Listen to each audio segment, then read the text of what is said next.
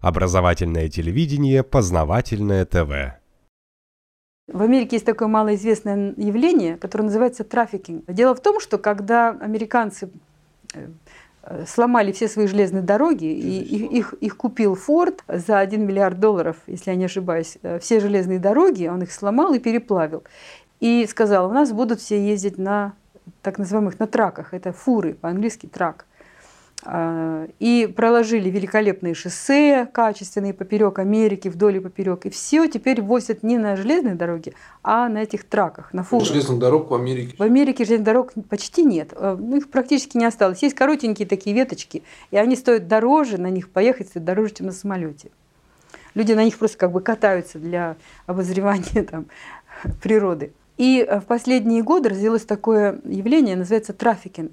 Это когда некоторые личности, некоторые организации, не очень легальные, крадут девочек лет 12, 13, 14, несовершеннолетних, подсаживают их на наркотики.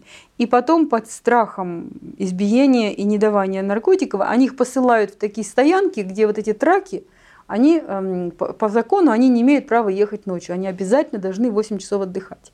Вот такие стоянки, где 200-300 траков, эти машины, там у них свои рестораны специальные ночные, они там спят, у них включены эти рефрижераторы, они все там спят. И туда этих девочек посылают, и они идут от одной машины к другому и себя предлагают. А водители не знают о том, что эти девочки наняты. Они думают, что девочка сама нуждается и пошла на такую крайнюю меру. Их используют. И таких девочек... Есть фильмы в американском интернете, выложенные людьми, активистами, которые борются с этим явлением.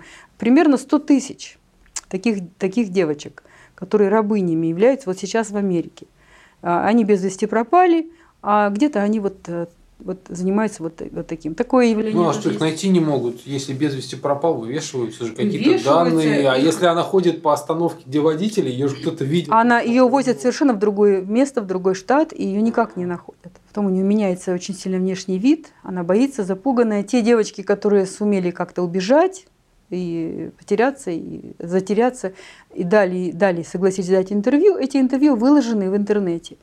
Для того, чтобы... Знали эти водители этих машин, чтобы они знали, что это вот такое явление, чтобы они как-то с этим тоже боролись. Но однако же оно процветает, это бизнес. Вот в такой свободной стране Америки такое тоже есть. Познавательное.тв. Много интересного.